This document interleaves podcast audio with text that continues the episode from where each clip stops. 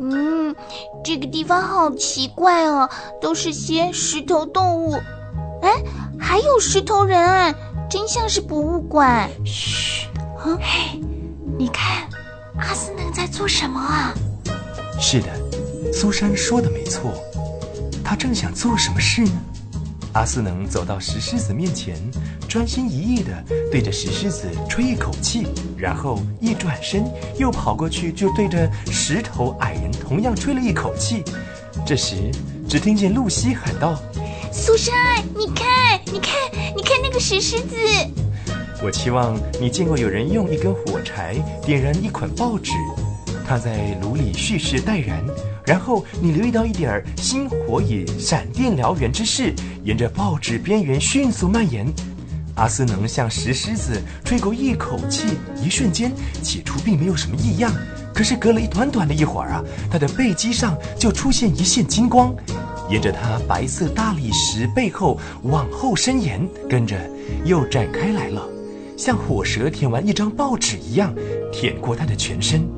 这时。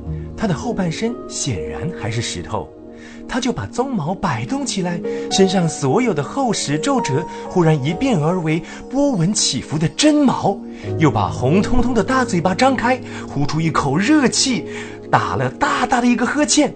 再过一会儿，他的后腿也能动了，举起一只往后伸直，伸了一个好长好长的懒腰啊。他看见阿斯能看见了自己一眼，就毫不犹豫地跑了过去，追在阿斯能后边儿，围着他蹦蹦跳跳，快乐地流出眼泪来，还跳起来舔他的脸。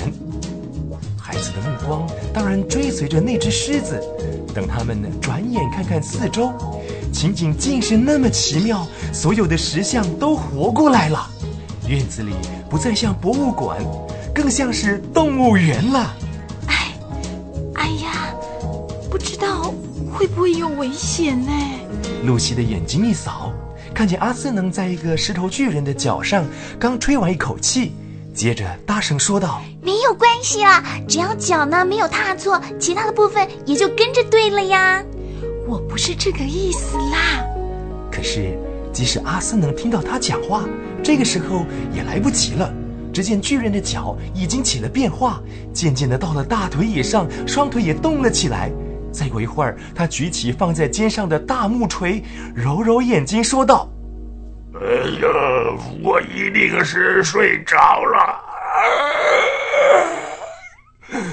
在地上东跑西窜的那个小女巫到哪里去了？我记得她好像在我的脚边吧。”大家一听，不禁大笑起来，而且把真相告诉他。大巨人似乎听不见，用一只手挡在他的耳朵后边。要求他们再告诉他一遍，最后他才弄明白了。这个时候，他突然弯下腰来，头颅离地差不多只有草堆顶那么高，手扶着帽檐，深深地向阿斯能鞠了一个躬，在他老实而难看的脸上闪耀出愉快的光辉。哦，我们现在到屋子里去看看。喂，大家赶快到楼上楼下，还有女巫的卧室去查看一下。任何角落都不要遗漏，说不定在那些地方还藏着一些可怜的俘虏呢。于是大伙儿都冲进屋子里去了。差不多有几分钟的时间，整个黑暗、恐怖、霉臭的古堡里，只听到开窗的回声和每个人及时的叫喊：“哎，不要忘记了囚在地牢里的俘虏。”“哦，哎，用这道门帮我一把吧。”“还有，哎，有另一道小小的回旋梯啊！”“哎呀，你看。”我说嘞，这里还有一只可怜的袋鼠啊！哎呀，阿斯能，哎哎，这是什么味道啊？哦，哎哎，小心地板！哎哎，全都在这个楼梯平台上面呢。最妙的是，露西冲上楼去，突然兴奋地叫喊：“阿斯能，阿斯能，快来啊！我找到了杜莫勒先生了！”过了一会儿，露西便和那小人羊手牵着手，快乐地打着圆圈跳起舞来了。这个小家伙遭遇的再没有比变石像更糟糕的了。总之，露西要告诉他的事情，他当然很感兴趣。